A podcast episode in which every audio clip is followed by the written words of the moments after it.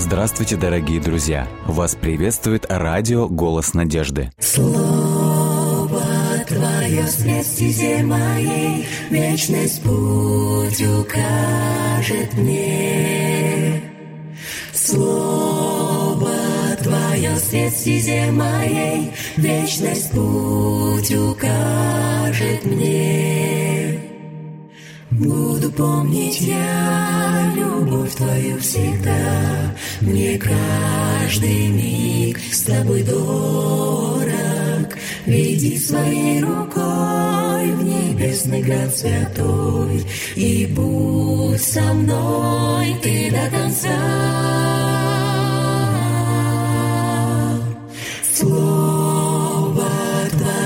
Свет стезе моей, Вечность путь укажет мне.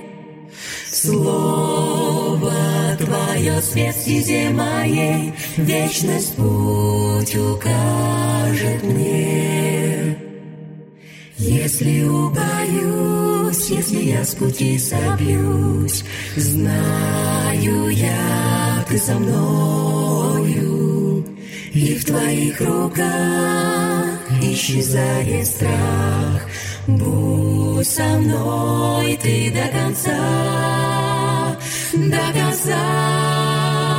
Слово Твое свет стезе моей, Вечность путь укажет мне. Слово стезе моей, Вечность путь укажет мне.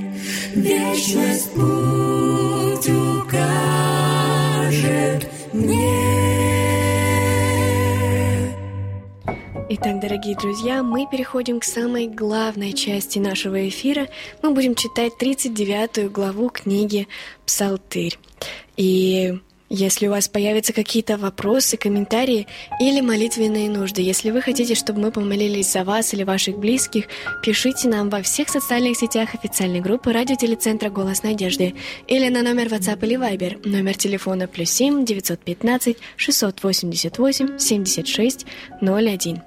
А в чтении Библии, в чтении Слова Божия нам сегодня поможет Андрей Павлович. Здравствуйте.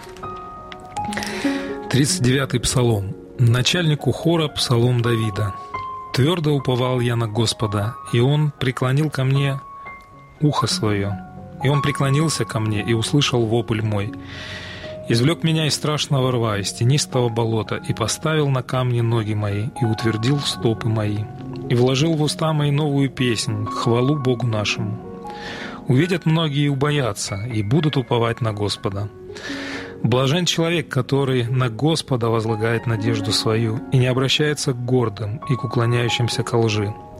Много соделал Ты, Господи Боже наш, а о чудесах и помышлениях Твоих о нас кто уподобится Тебе? Хотел бы я проповедовать и говорить, но они превышают число. Жертвы и приношений Ты не восхотел, но Ты открыл мне уши.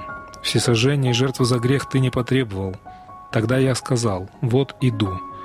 В свитке книжном написано о мне.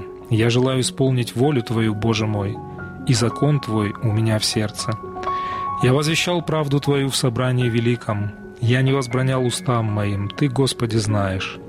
Правды Твоей не скрывал я в сердце моем, возвещал верность Твою и спасение Твое, не утаивал милости Твоей и истины Твоей пред собранием великим.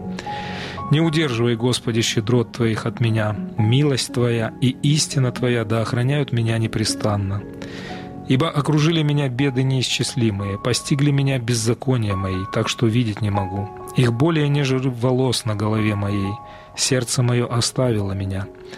Благоволи, Господи, избавить меня, Господи, поспеши на помощь мне, да постыдятся и посрамятся все ищущие погибли души моей, да будут обращены назад и преданы посмеянию желающие мне зла. Да сметутся от посрамления своего говорящие мне «хорошо, хорошо». Да радуются и веселятся Тобою все, ищущие Тебя и любящие спасение Твое. Да говорят непрестанно «Велик Господь». Я же беден и нищ, но Господь печется о мне. Ты — помощь моя и избавитель мой, Боже мой, не замедли. А, вот мы прочитали этот псалом, и, а, конечно, людям, которые читают Библию, а, знакомы тексты этого псалма, потому что это так называемый мессианский псалом, то есть это псалом, который цитируют потом а, а, пророки, апостолы, говоря об Иисусе Христе. Мгм. И э, так называемые вот эти мессианские псалмы, это псалмы, в которых э, тем или иным образом отражена миссия Спасителя, миссия Иисуса. И я вот ради примера хотел бы э, прочитать также известный псалом, который, помните, да, вот если мы читаем Евангелие, очень часто евангелисты ссылаются, да сказано в Писании, так сказано в Да, Писании, да. да? Вот. И э, один из очень ярких моментов в Евангелии это когда Иисус был распят, и на кресте он возопил «Боже мой, Боже мой, для чего ты оставил меня?» И э, этот интересно, что этот, э, эти слова, они евангелисты записали так, как Иисус их и произнес. Помните, да? Да. Или Или лаба сабабхани. То есть э, эти слова звучали на э, арамейском языке, потому что Иисус говорил на арамейском языке, и в соответствии с этими словами и многими другими, которые записаны э, в Евангелиях, исследователи Библии делают вывод о том, что Иисус и апостолы разговаривали на арамейском языке. Так вот, эти слова Иисус буквально цитирует э, 21 псалом, Мгм. который написал Давид. И вы знаете, удивительным образом все сбылось э, именно на кресте, даже вот до таких э, деталей, что вот он пишет. «Я же червь не человек, поношение у людей и презрение в народе». И в Евангелиях написано, что люди э, ругались на него, да, и э, находясь на кресте, и говорили, если ты сын Божий, спаси себя, да, злословили его, написано так. А, Дальше он пишет, смотрите, Множество тельцов обступили меня, тучные васанские окружили меня, раскрыли на меня пасть свою, как лев, алчущий добычи и рыкающий. Я пролился, как вода, все кости мои рассыпались, сердце мое сделалось, как воск, растаяло посреди внутренности моей. Вот интересно, как э, пророческим взором э, Давид мог описать то, что будет с Иисусом. И более того, он даже говорит, пронзили руки мои и ноги мои, делят ризы мои между собой. И вот э, апостолы, которые все это видели, они даже э, написали, что так, как написано в Писании, делят ризы мои между собой. То есть э, мы знаем, что римские солдаты, которые стояли у креста, они делили одежды Иисуса и бросали жребий. И об одежде моей бросают жребий, даже это сбылось. И э, э, вот здесь, вот в этом псалме, э, мы видим слова, которые цитирует позже э, апостол Павел в послании к евреям. Вот смотрите. И он цитирует вот, эти, вот этот текст. «Жертвы и приношений ты не восхотел, но ты открыл мне уши, всесожжение и жертвы за грех ты не потребовал.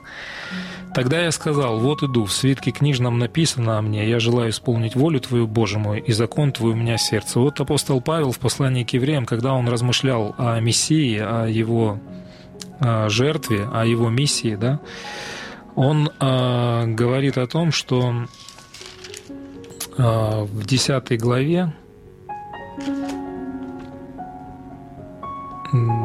да, в 10 главе, значит, 5-7 текст, он говорит, апостол Павел, Иисус, входя, Мессия, входя в мир, говорит, жертвы и приношений ты не восхотел. Но вот интересно, он дает свою интерпретацию вот этому тексту, потому что, знаете, богословы а, проверяли, как в Септуагинте, вообще в основном, когда апостол Павел э, цитирует э, Писание, он в основном цитирует Писание по Септуагинте, то есть по греческому Мгм. переводу Библии.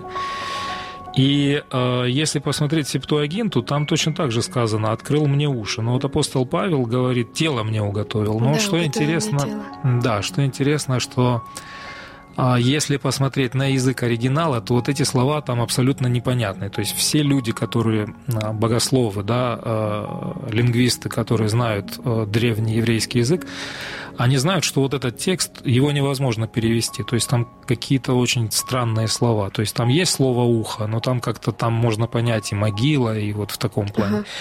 И апостол Павел дает как бы вот дает как бы здесь свою версию. Он говорит, тело мне уготовал. И дальше он говорит, что всесожжение и жертвы за грех тебе не угодно. Тогда я сказал, вот иду, как в начале книги написано о мне, исполнить волю Твою Божию. То есть здесь он показывает, что Иисус, Иисус, это был тот самый Мессия, который и был тот, той самой предназначенной от грехопадения жертвой за а, наказанием за а, грехи людей, для того, чтобы искупить человечество. И вот здесь в этом тексте интересно, что мы видим вот эти слова «жертвы приношения ты не восхотел», но ты открыл мне уши, все сожжения жертвы за грех ты не потребовал. Тогда я сказал, вот иду, в свитке книжном написано о мне. И знаете, я, пожалуй, действительно вот э, думаю, что дело в том, что, смотрите, если читать разные комментарии, э, я читал разные комментарии на, этот, э, на эту главу, то если читать разные комментарии, то разные комментарии, они дают э, нам совершенно разную интерпретацию. Э, христианские комментаторы, они явно однозначно говорят о том, что это мессианские псаломы, конечно же, ссылаются на ссылаются на апостола Павла, и э, более того, даже в самом начале, когда он говорит э, «извлек меня из страшного рва», они вообще даже комментируют, что здесь речь идет о воскресении.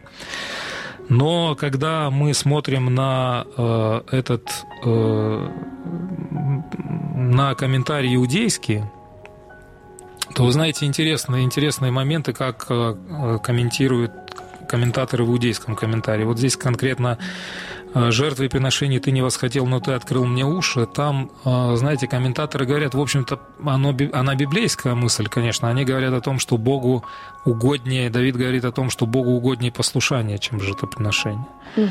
А вот, поэтому, в принципе, это библейская идея. Когда-то пророк Самуил сказал, а, те же самые слова сказал а, Саулу, который нарушил закон. Но, тем не менее, вот что мы видим. Он говорит, что я желаю исполнить, дальше он говорит, я желаю исполнить волю Твою, Боже мой, закон Твой у меня в сердце. Так вот, вы знаете, возможно, для многих наших радиослушателей будет открытием это, но в оригинальном древнееврейском тексте написано так, если буквально перевести. «Я желаю исполнить волю Твою, Боже мой, и Тора Твоя в моем животе». Тора Ого, еще глубже. Тора твоя у меня в животе, да. И иудейские комментаторы, они говорят о том, что э, здесь говорится о том, что даже законы кашрута, ну то есть чистой и нечистой угу. пищи я соблюдаю, ну как бы Давид об этом говорит. А христианские, конечно, переводчики, они перевели «закон твой у меня в сердце». «Закон твой в моем сердце». И вы знаете, конечно, по смыслу а, нам, лично на мой взгляд, это более правильный перевод, потому что когда Давид говорит «Тора твоя в моем животе», вот, знаете, я сразу же вспоминаю всем известный текст э, Второзакония, 8 глава, и когда э, Бог говорит Моисею э, в третьем тексте, он говорит, что когда сыны Израиля выходили по пустыне, то он говорит, он тебя смирял томил тебя голодом, питал тебя манной, которую не знал ни ты, ни отцы твои, дабы показать тебе, что не одним только хлебом живет человек, но всяким словом, исходящим из уст Господа, живет человек. То есть то, что вижу я, что Давид э, вот этим пророческим взором, он говорил о том, что Тора – это как хлеб, Тора – это пища. То есть это пища, духовная пища, которая питается человек каждый день. То есть это то, что э, должно наполнять человека через что. То есть вот когда человек читает Божий закон, это равноценно вот тем словам, которые Бог сказал, э, что чтобы ты знал, что не одним только хлебом живет человек, но всяким словом, которое вышло из уст Господа, живет человек то э, Давид как бы вторя вот э, этим словам, которые Бог сказал израильскому народу, этому наставлению, что жизнь человеку дает не только хлеб, жизнь человеку дает то, что вышло из уст Господних. И Давид говорит буквально, что он вот Торой питается, как человек питается хлебом. Поэтому вот э, текст, который, э, ну, лично на мой взгляд, здесь, конечно, идет речь не о законах кашрута, не о том, что Давид, это же понятно, что он питался э, чистой пищей, да, ну, в соответствии с библейскими законами. А, конечно, здесь речь идет о том, что Тора, закон Божий, находится в разуме, в сердце человека через то, что человек его поглощает, человек им непрестанно питается. Поэтому вот главный, наверное, пожалуй, главные два урока, которые ну, можно вывести из этого псалма. Первый, конечно, это тот, на который указывает апостол Павел. Это то, что э, образ, э, который э, был в жертвах древних, которые приносили а, древние израильтяне, народ Божий. Это, конечно же, образ Мессии Спасителя, который пришел в мир для искупления грехов. И апостол Павел говорит, что жертвы козлов и тельцов, они на самом деле очищали до определенного времени, до пришествия Мессии. Поэтому он говорит, что ты их не восхотел, но ты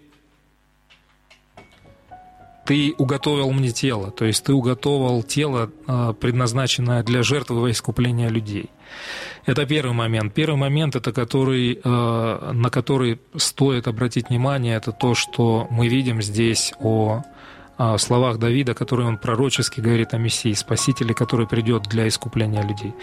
Второй момент, конечно, очень важный, что искупление возможно только на основе послушания человеку, что а, человек должен, а, что человек может избавиться и спастись в этом мире не только благодаря жертве. Да? То есть следующий этап – это питаться Словом Божьим, питаться им, как человек питается хлебом, чтобы это Слово, этот закон был в разуме, в сердце человека. Спасибо. Спасибо за такие размышления.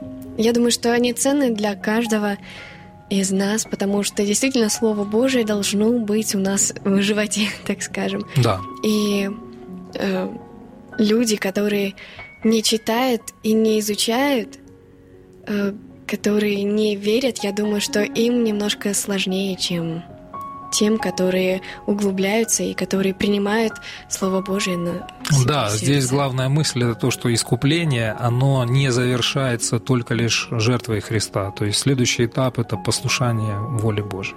Да. Э, что ж, у нас есть молитвенные просьбы, если кто-то еще хочет, чтобы мы помолились, чтобы э, помолились за ваших близких. У вас есть нужда, присылайте во всех социальных сетях официальная группа радио телецентра «Голос надежды». Или если вы нас слушаете не в социальных сетях, то тогда присылайте на номер WhatsApp или Viber. Номер телефона плюс 7 915 688 76 01. А пока вы можете прислать, я прочитаю те, которые у нас уже есть.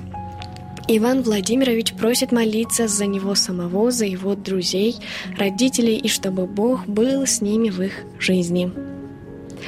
Также Александр Иванович э, просит о том, чтобы Бог дал мудрости врачам, так как сегодня у него операция. И также просьба молиться за болезни, которые сейчас, сейчас весна, и, видимо, кто-то болеет чтобы Бог даровал мудрости, как правильно одеваться и чтобы не болеть. Угу. Да, мы э, сейчас а, можем обратиться к тому, кто был вдохновителем э, Давида на этот псалом, тому, кто пророчески открыл взор на искупление, которое будет через несколько столетий после того, как написал Давид этот псалом. Ну и, конечно, на вечный принцип, который Бог дал человеку, это э, питаться Словом Божьим, питаться Его законом, чтобы закон э, воцарился в сердце и в разуме. Благословенный Господь, мы, как дети Твои, Господи, принимаем от Тебя дар, который Ты послал в виде своего возлюбленного Сына – Господи, Ты дал нам все самое драгоценное, что у Тебя есть. Ты, Господи, не восхотел жертв козлов и тельцов, но, Господи, Ты ждал тот момент, когда придет Твой Сын и победит грех на этой земле, чтобы избавить и искупить страдающее от грехов человечества. Господи, мы на особую молитву возносим сейчас за Ивана Владимировича, за, Господи, его нужды, которые он предоставляет Тебе, за его друзей, за которых он переживает. Господи, Ты знаешь все. Также мы, Господи, просим Тебя об Александре Ивановиче. Мы просим, Господь, чтобы в этот день, когда у него будет операция, Ты, Господи, был с ним, дал ему также уверенность и извлек его из этого страшного рва, из тенистого болота, Господи, и поставил на скале его ноги, Господи. Благослови э, его твердой верой, упованием на Тебя сегодня, когда будет операция. Также, Господь, мы просим Тебя, чтобы Ты дал мудрости всем нам сейчас, когда весна, период болезней, просыпаются бактерии, чтобы, Господи, Ты дал нам мудрости, как сохранить, защитить себя. А тем из нас, кто болен, просим, Господь, пошли исцеление, чтобы эти вирусы, которые могли нас заразить, чтобы, Господи, они не имели каких-то более глобальных последствий. Благослови, чтобы а, все были а, живы и здоровы, Господи, и прославляли Тебя в здоровых телах. Ради Господа, Спасителя нашего, Мессии Иисуса Христа, молитва наша к Тебе. Аминь. Аминь.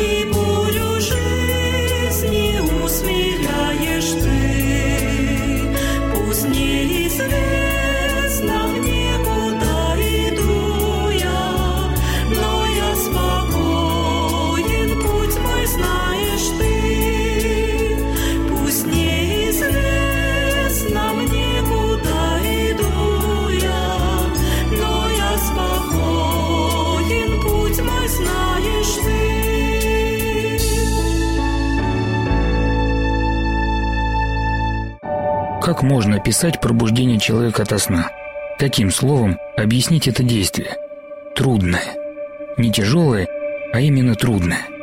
Вот только что ты был в мире уютном, скроенном по тебе и для тебя, а сейчас с какой-то тревогой осознаешь реальность и себя в ней. Вот и мужчина, проснувшись, старался понять вперед, кто он, где и что было до этого. Кругом было темно и душно. Ага, была температура и жуткий озноб, вспомнилось ему. Поэтому меня укутывали. Это объясняло наличие простыни даже на голове. Но по мере того, как он вспомнил все, странным показалось, что простыней скрутили по самой ноги.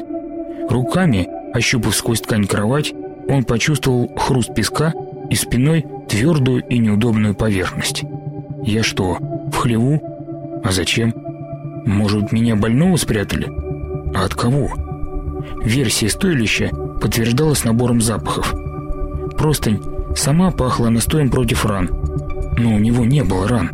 У него до этого была лихорадка. От таких мыслей сердце билось чаще, и надо было себя успокаивать и сдерживать страх. Вроде ничего не болит, живой. Но вот где я? И что делать дальше? В чувство приводил сильный и неприятный запах, который пробивался сквозь ткань. Абсурд какой-то. Буркнул мужчина и попробовал сесть. Он со второй попытки сел и прислонился к твердой вертикальной стене. Руки нельзя было вытащить, и они могли двигаться только вдоль живота. Сквозь неплотную ткань просматривался отблеск света. «Эй, там!» – спросил он в пустоту. Вопрос прозвучал глухо и остался без ответа. Он вспомнил, что проснулся-то от того, что кто-то сказал его имя. «Может, приснилось?» – размышлял больной. Прощупав пол, он встал и, потихоньку шурша голыми ступнями, пошел на свет. Как только он подошел к двери, снаружи раздались крики полные ужаса. Едва сохранив равновесие от испуга, мужчина робко спросил «Да кто же тут?». Чьи-то дрожащие руки неловко сняли платок с его головы, и он сразу увидел толпу людей, которые с белыми от страха лицами смотрели на него. Подбежала младшая сестра с опухшим от слез лицом и, гладя его по щеке, повторяла «Братец мой, Лазарь, ты жив!» Евангелие от Иоанна, глава 11 С вами был Александр Медведков. Заходите, пишите и оставляйте отзывы на сайте голоснадежды.ру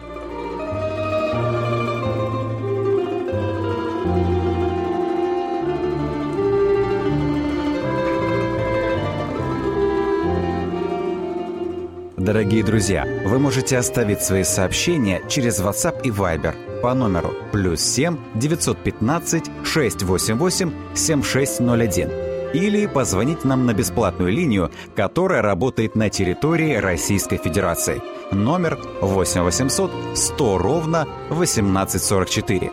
8 800 100 ровно 1844.